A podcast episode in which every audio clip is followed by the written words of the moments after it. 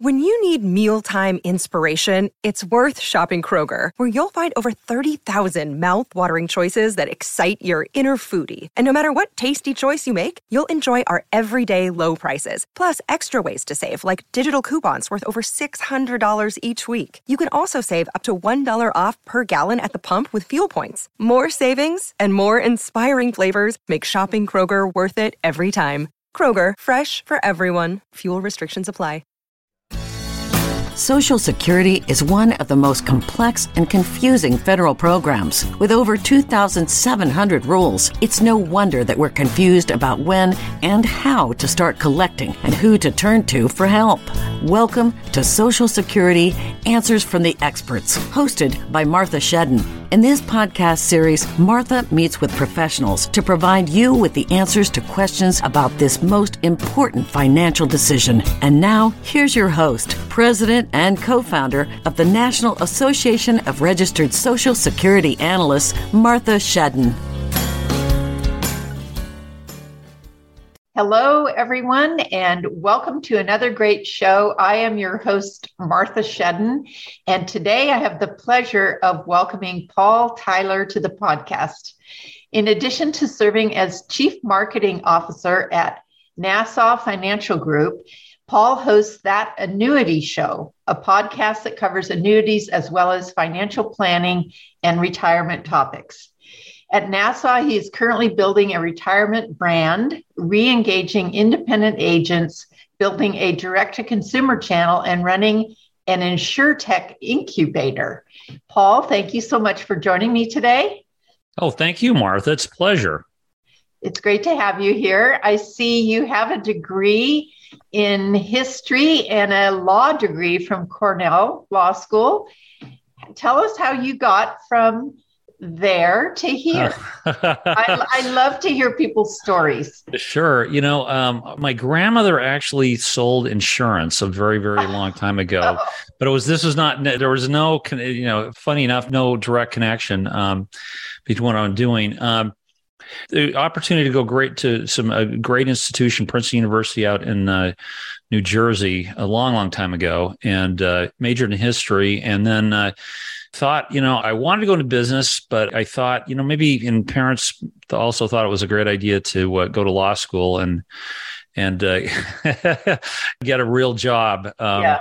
But you know, I it, it was interesting. I took uh, I really love business law, and uh, you know, as it would it so happens it was actually easier for me to find a job in business at that at that juncture than it was in in in law. I, am actually a member of the an inactive member of the State Bar of California. Oh, you are. Um, I am, but I really sort of got my career uh, launched in management consulting, doing work in technology uh, for you know some telecom companies, uh-huh. uh, and then also insurance, you know, group insurance. And so, you know, one thing led to another. Um, I think when I started consulting for one of the large insurance companies, I, Martha, I didn't know the difference between an actuary and an underwriter. I actually mistakenly called an actuary an underwriter once. I was put in my place. That's pretty, okay. pretty, pretty swiftly. Um, so, yeah, I, I worked, uh, ended up um, working for, uh, you know, MetLife for a number of years in a bunch okay. of different positions. Um, you kind of name it in the insurance business. I worked in it, which probably in about 2005 looked like kind of a, a dog-eared resume, but you know, fast forward to a digital age, it's really helped to understand really have sort of soup to nuts view of, of how the machine works because it, as we're as consumer expectations of service have gone up agents expectations have gone up you know to create an experience that is feels somewhat if not always uh, coherent um, you really you need to ha- understand you know if i turn this switch off here what happens in the in the next room? Yeah. Yeah. It's complicated. Yes. Well, and i've interviewed others who uh, went through law school too, and then went into different things. And actually, my dad was an attorney and a and a superior court judge, and it, it's just a, a, wonderful background for so many uh, different different. Oh, it, it absolutely is. Well, yeah, yeah, and uh, I think you know, especially in, in business like ours, which you know, you think at the end of the day, we're what are we really selling? It's you know, if you really look at it technically, we're selling we're selling a as a contract, but then a contract kind of quickly turns into computer code, or is it the computer code to find the contract? It's technology yeah. and, and, law uh, and regulation all kind of uh, converge in this business, uh, yeah. you know, in a broad sense. Yeah, yeah.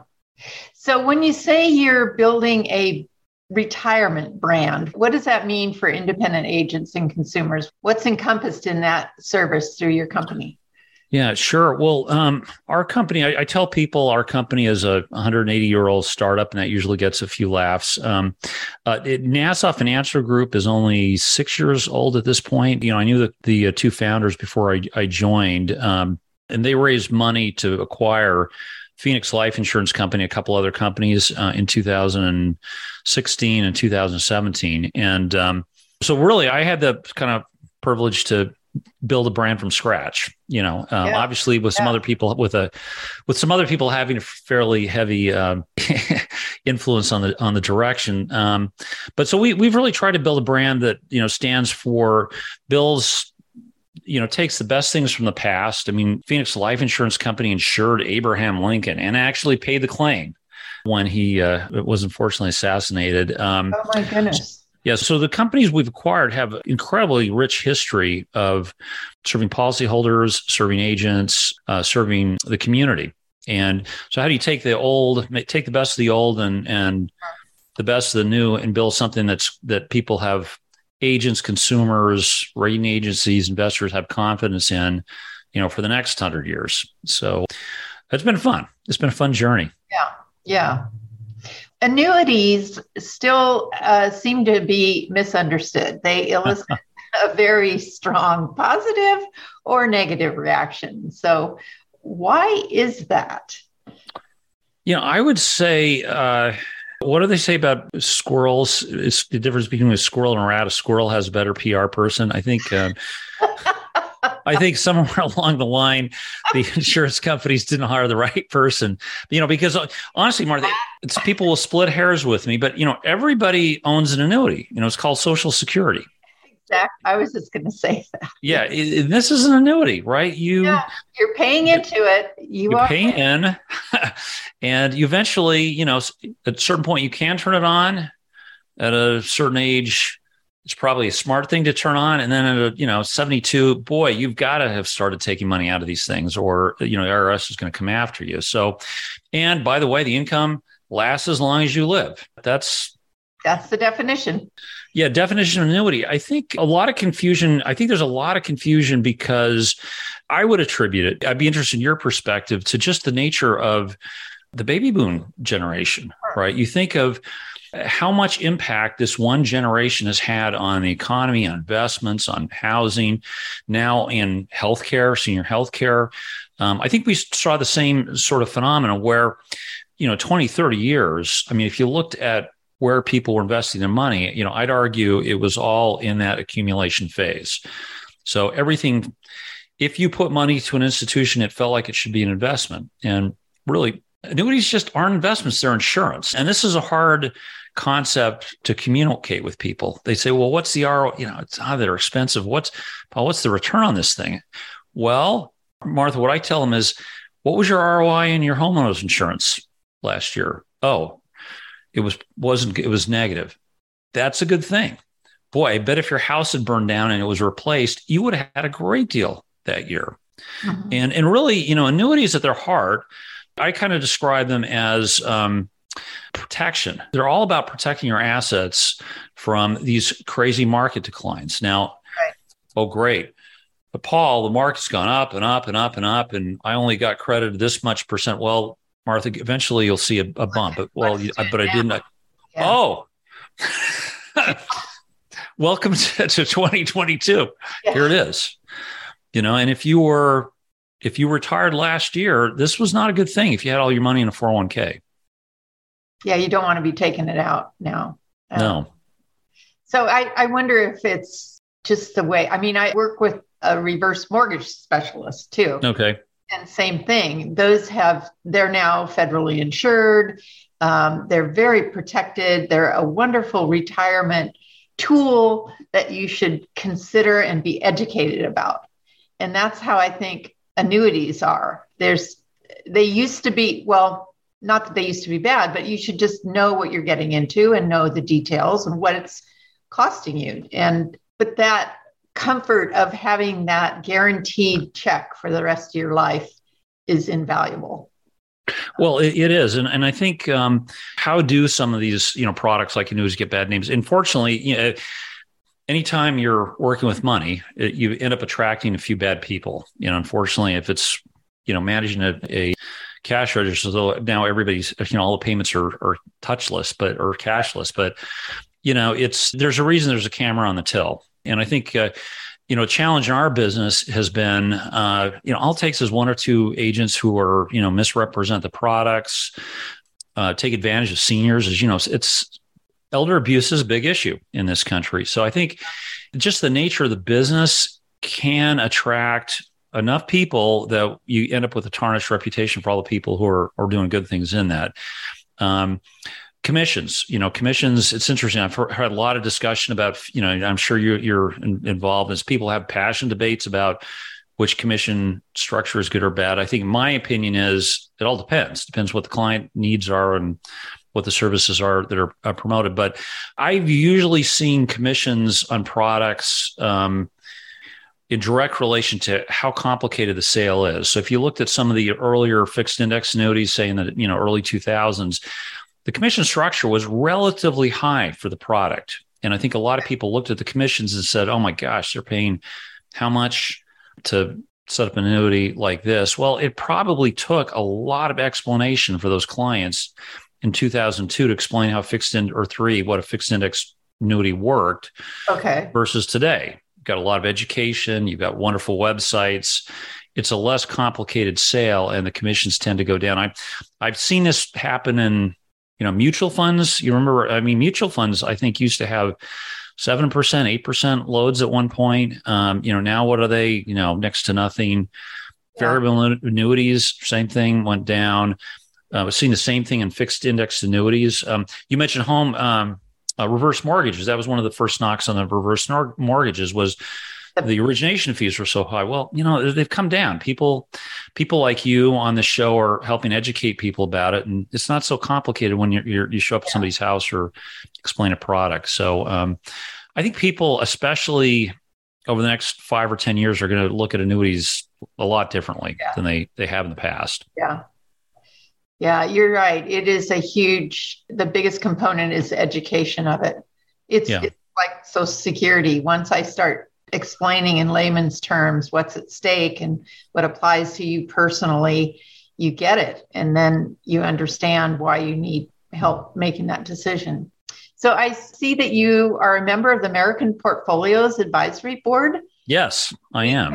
a number of uh, American Portfolio members who've become analysts and because they see the need for social security expertise and planning for retirement. How much of an emphasis do you see most of your independent advisors placing on social security education and making that smart claiming decision Oh, I think it's enormous. Um, I think it's enormous role that these advisors play. Now, of course, as you know, every advisor has a different business model and has a slightly different approach to how they're uh, addressing it. American Portfolios is a great company. You know, I think it's great. Uh, some of the, your advisors are uh, the advisors are working with you. Um, a great firm. For those of people who don't know, American Portfolios is uh, out of Holbrook, New York, and, and Long Island, but uh, yeah, Lon Dolber, who's the CEO, has just done a, and his team has just done a, a great job um, doing the right thing, you know, for the clients, the right thing for the agents uh, over an extended period of time. Uh, haven't grown very quickly. Haven't, you know, um, let me put, describe it. They've been very careful in who they recruit and how they recruit. Um, I see. Good. And uh, it's a very planning uh, focused uh, organization. They are. Um, yes. Yeah. And uh, you know, Lon and his team have been very uh, forward-looking and bringing in you know companies with interesting you know platforms that help people na- you know help advisors navigate these situations because as you know, it's complicated to walk somebody through uh, their planning to when they're going to take Social Security, how they're going to do this. How do you take your RMDs? How do you, you know, right. the optimization is an enormously complex task. It is. It is. It's the more When I first started working with Social Security, I didn't understand the full extent of how that is tied in with all those other decisions. And it goes on and on when you consider taxation of different account types and withdrawals and right. Oh i have to pay my health care out of social security. Yes. Oh, oh by the way taxed. I'm taxed on social yeah. security. So where are your other sources of income? And yeah. martha i'm not even pretend to be an expert. I know enough to say you need to talk to somebody. Yeah, that's a good thing to know though. Yeah you know as you know there's some important dates 59 and a half right? You can take out yeah that's take right. Take out money from your non your qualified accounts without the rs penalty. Okay do i take it then oh 62 oh great you can start taking your social security well paul maybe but you don't i don't know how long you know how long when are you going to die and how long are you going to stay dead i don't know so maybe i should maybe i should bridge might have a bridge strategy right till my that's my right. uh, full retirement age. And then this interesting, um, you know, extension of the RMD rules, right, with uh, or age with the Secure Act. I mean, I don't know what you think. People looked at it and said, I don't know, two years is going to make a difference. I would say if you're on that cusp right now, this year, it was a good thing to extend it a couple of years.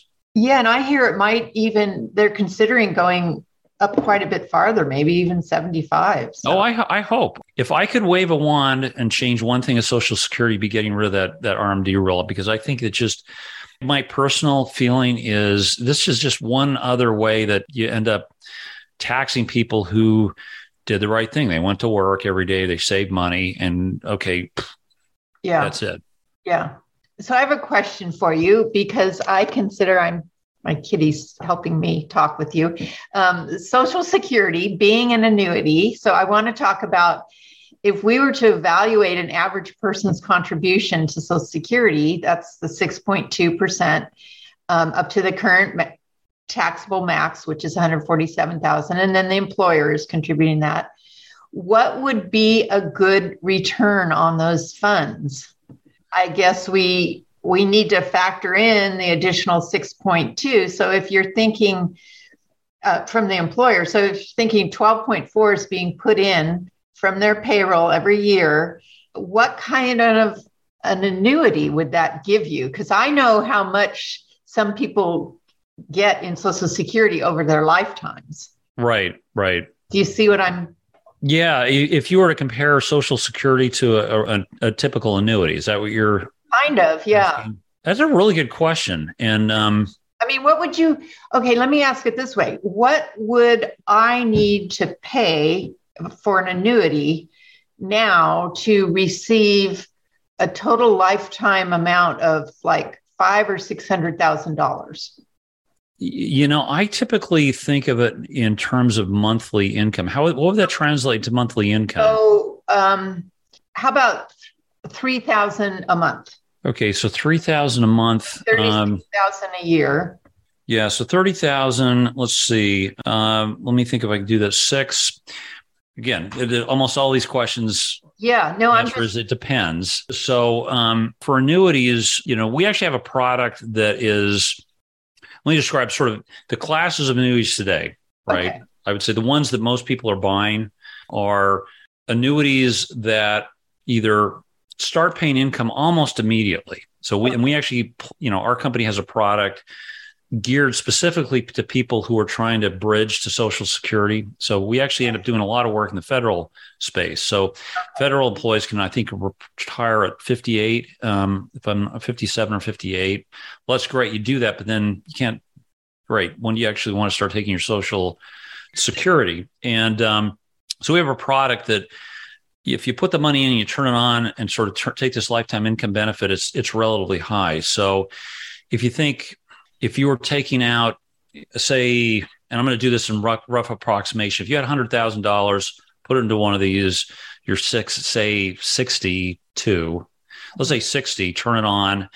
Um, that hundred thousand dollars may turn into maybe a six thousand dollar a year payout. Okay, six thousand so, a year six thousand a year. Now to get your so to get your thirty thousand, let's just multiply that hundred times. So it's about five hundred thousand.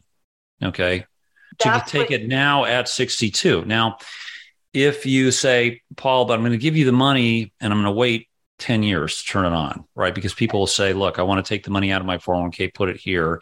Okay. Just I want to take a chunk of it and put it here to keep it safe. If you wait 10 years, kind of like social security, you'll get more. So that 6,000 may turn into eight or nine.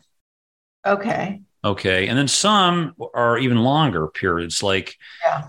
15%, right? If you set it up years. when you're younger and you're not taking it for yeah, younger meaning uh, you're probably in your late 50s. This is not a product you'd want to put somebody in their 30s in because you're going to get some market, uh, you know, accumulation. All these products have different formulas in terms of how right, what the accumulation right. factor is. Exactly. You know, some are a little more. You know, some have higher guarantee. You know, it, it's all it, these products are like you know water beds. You know, listen, if I push down here, it's going to go up here. So if I I may give you higher guarantees, but there's the money's not going to, you know, your accumulation account's not going to grow and you're not going to have potentially higher uh, growth later. Oh, I'm going to allow your account to have a higher growth potential. Guess what? Your guaranteed payments are going to be lower. So this could range anywhere from, you know, $100,000 could range from like $6,000 for your lifetime all the way up until maybe 10 i've seen illustrations as high as 10 or 11 now now the good news for retirees and i think if there's one bright spot in inflation uh, and interest rates the fact that interest rates are going up it allows the industry as a whole to go out and actually offer higher accumulation rates on these products okay that's a so, good thing yeah. So, you know, you're thinking about this over the next year. Good news is you actually may the products may actually may have higher guarantees if you want the guarantees. So I like guaranteed. Yeah so I would say for those of us who have been paying into Social Security since we were in our 20s or earlier, and that amount is actually, you can see it on your statement, what you and the employer put in is relatively small compared to what we potentially get out for the rest of our lives. Yeah. Yeah. yeah. My next question is about insure tech. What is an insure tech incubator? I've heard that term now more and more. What is InsureTech? Yeah, well, um, if you remember fintech, fintech started, uh, you know, this whole sort of fintech, um, I don't know what you call it, movement, um, sort of evolution of finance started, I would say, probably around 2009, 2010, when, okay. you know, internet started to, everybody suddenly has a website, everybody has a phone, cloud services like Amazon, Azure, Google Cloud start to come up, enable a lot of startups to do some really interesting things with payments, right? Yeah. You know, think of Zelle, think of, um, uh, you know, Venmo is probably a little earlier. There's been a whole revolution on the payments, uh, you know, the yeah. side payments. Like, why should, why should it cost me three percent of every transaction to be sent to Mastercard or Visa? Yeah. Um, yeah. So I think if you look at a lot of the, you know, the payments people are accustomed to right now, that came out of sort of the whole fintech uh, movement that was really taking advantage of new technology, new cloud, open source uh, software, new buyer behavior, mobile phones. Mm-hmm. That was just payments. Um, you know, guess what? The insurance industry is ripe for uh, innovation at the same time. You know, we have these massively old legacy systems you know, we can barely, you know, we take ACHs, you know, that's our payment structure. And um, I think starting, you know, sort of the 2011, 2012, a lot of people who were involved in fintech moved over to the insurance space, the insurance companies, and a lot of people said, you know, this is probably the time we should start looking and seeing how can we change the products we offer, the services that we provide to people, and um, and you know take them to the next next step make it cheaper faster quicker for people to get coverage.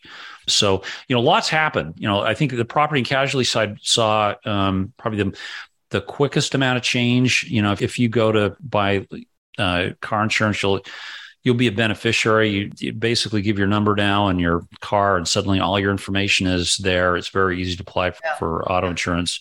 Take a picture on your phone file a claim.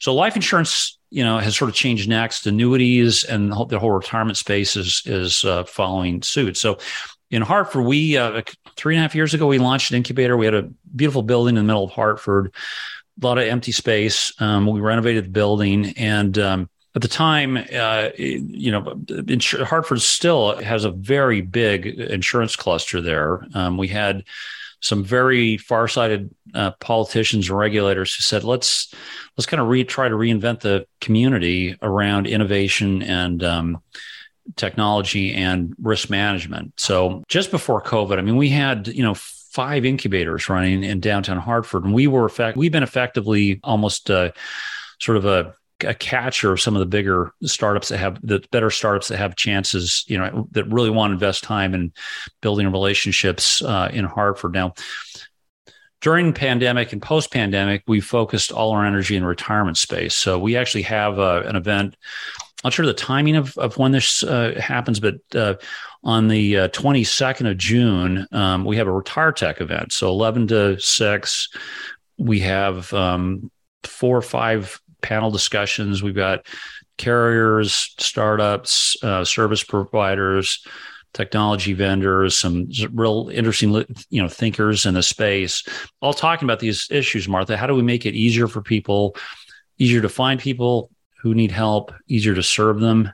You know, some of the platforms I'm sure that yeah. you're working with and your people are, are represented there. So that's uh, an in-person conference, Paul. In person, we also have a virtual option. So if you're interested, I'd love to have you, yeah. uh, you know, participate in any of those sessions. Yeah, that's okay. I understand now. It's just that whole technology as it affects each segment of our society is. It does, and we'll have uh, you know Cheryl O'Connor from Income Conductor. I'm not sure if you you know Cheryl. She'll be there. Um, we have uh, some representatives from LifeYield you know these are all software platforms focused on um, taking social security and um, and other retirement assets and sort of building online plans to help people optimize their their income. Um, we have uh, uh, david dooley coming up who um, worked with a with one of our uh, other competitors to build a rider on a product that will actually kick in if social security rules take money, changes in the policy take money away from your social security payments. It's kind of interesting. I've never seen a rider guarantee a public policy before. That's interesting.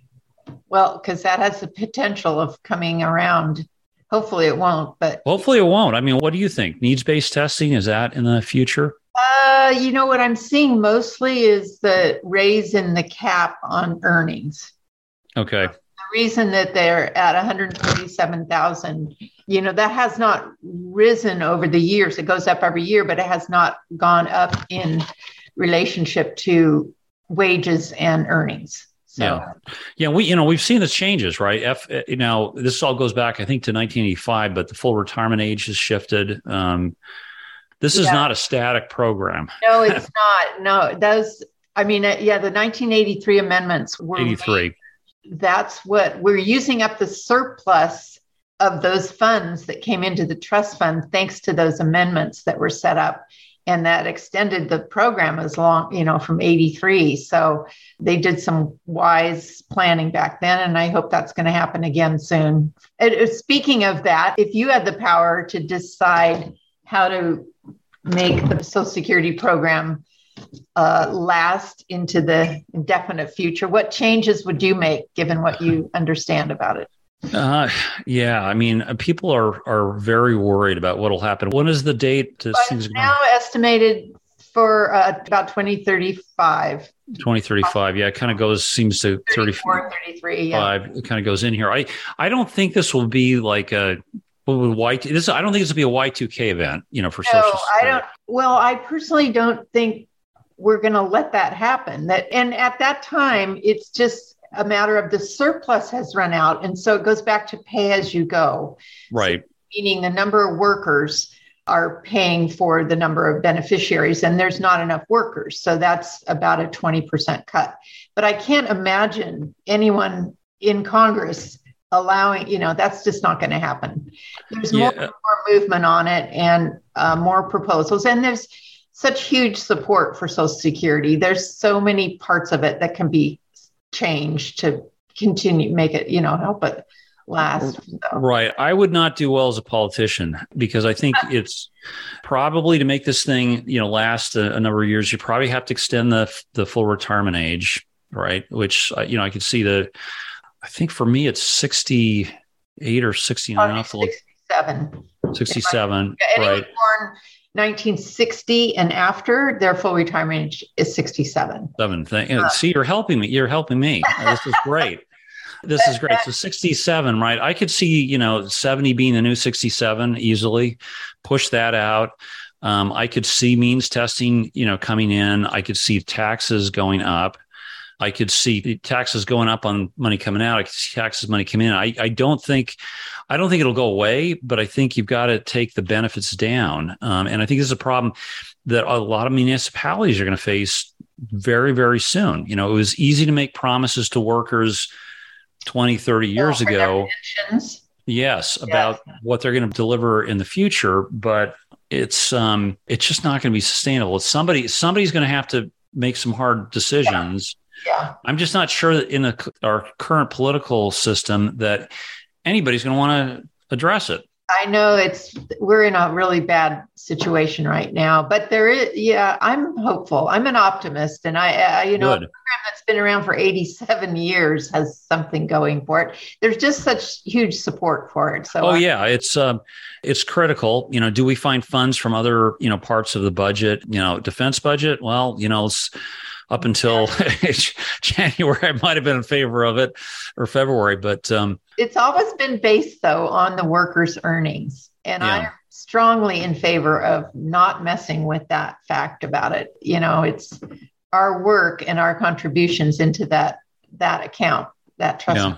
what it is. So I should be wrapping this up here, but it's really fun to talk to you. What, based on your experience and knowledge, what are, what do you think are the top two or three most important takeaways for people approaching retirement? Whether that has to do with something you work with, Social Security, just retirement planning in general. Yeah, well, very self centeredly, I think it's important that people need to start taking risk off the table as they approach uh, retirement age. And I do think that's the role. Of new, you know, there are few products that or approaches that work better than annuities because um, at the end of the day, we're you know the, what what carriers can do is is share mortality credits, meaning somebody take any group of population. Some people are going to live longer than others, and um, the power of pooling that mortality risk is substantial. And I think uh, don't put all your don't take your entire nest egg put it into an annuities. Put a little bit. Start putting a little bit as you get closer to retirement, just to take the the the market risk out of the equation. I think that's kind of my big the biggest message, Martha. I try to bring people. I also think um, you've got to approach this stuff holistically. So, you know, what are the big issues? Your social security, timing, when am I going to take it? When am I going to not? What am I going to do with my house? You mentioned reverse mortgages. That's you know probably the second biggest asset everybody has. Yeah.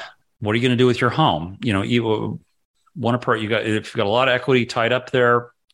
Option one, which most people take, is we'll sell the big house, buy the smaller one where I cut my taxes, you know, by moving someplace. But there are some also some other interesting op- options. You mentioned uh, home equity loans. I think that's a, a real interesting opportunity where you you can maybe stay live in place longer.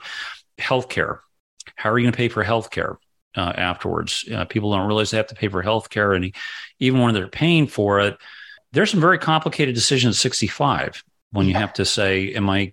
Going to go with Medicare, Medicare supplement, or I'm going to go to Med Advantage, and that has impact on how you're going to live and where you, where you will be. So it's not a this is a puzzle. Oh yeah, and by the way, then there's annuities. Annuities are in there; they help, but you got to have a bigger, broader plan. And I think that would be my big um, recommendation to people: is start thinking now. You know, the sooner you think about it, and start working through it, the easier it will be, and it won't.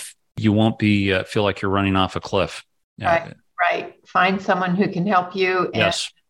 get that peace of mind which you see i see when i help people with their social security they have such they relax when they know yes. what get you know so um, well great where can people go to learn more about you and your company Sure. Um, LinkedIn is great. It's, uh, you know, Paul D. Tyler on LinkedIn. Um, our company, uh, Nassau Financial Group, is uh, nfg.com. Oh, that's easy. Yeah, nfg.com. So yeah, we got a good URL. that's, that's um, yeah, we have a lot of education there, and we're happy to you know happy to help and and give advice or not advice, but as keep my attorneys happy, Yeah. give you information, and help connect you with advisors who will, uh, uh, you know, yeah. help you navigate some of these complicated issues. Great. Well, thank you so much. This is valuable information, and I appreciate you sharing with our listeners. And that's it for today. Thank you for listening to our podcast. Please tune in every Wednesday for new episodes where our expert guests share a wide variety of knowledge on retirement related topics. See you next week.